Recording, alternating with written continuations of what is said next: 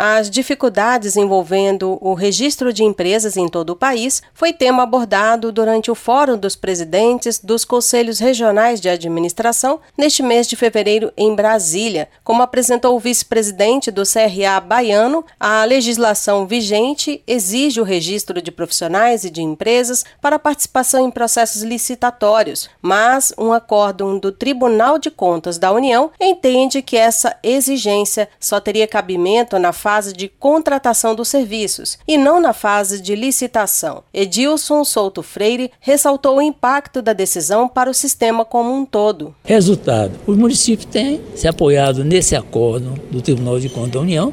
São vários acórdãos. Eu relatei seis casos aqui, mas há inúmeros casos, pelo menos na Bahia, com certeza. Esse entendimento tem feito com que os municípios procurem a justiça e apresentem a solicitação, naturalmente, de uma queda dessa exigência e apresentando como lastro eh, o próprio acordo do Tribunal de Contas da União. Então isso tem trazido alguma preocupação, porque na medida que isso prevaleça, nós vamos ter uma redução do número de registros, tanto da pessoa física quanto da pessoa jurídica, e com certeza também uma queda de arrecadação. Isso vai acontecer em todos os sistemas CFA, CAIAs. O vice-presidente do Regional Baiano ressalta a importância do registro profissional e das empresas diante das vantagens oferecidas pelo CRAs à categoria, bem como ferramenta de credibilidade junto ao mercado de trabalho. Porque a profissional de administração ele tem um título que é dado por um curso de nível médio tecnológico, por uma faculdade, por um centro universitário, por uma universidade. Né?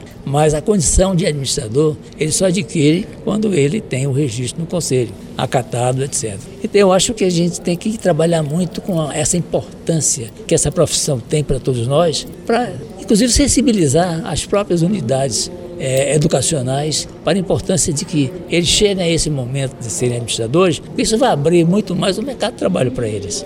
É muito mais fácil a obtenção de um trabalho quando você já tem esse requisito de administrador. Mostra que já tem uma formação realizada, uma formação continuada acontecendo, porque os conselhos regionais têm um programa muito importante de desenvolvimento profissional. Isso vai ajudar muito também.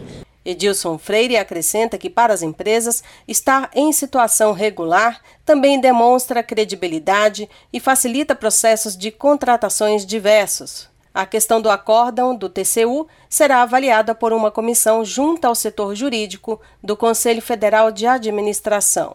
Rádio ADM na frequência da administração. Produção e reportagem Denise Coelho.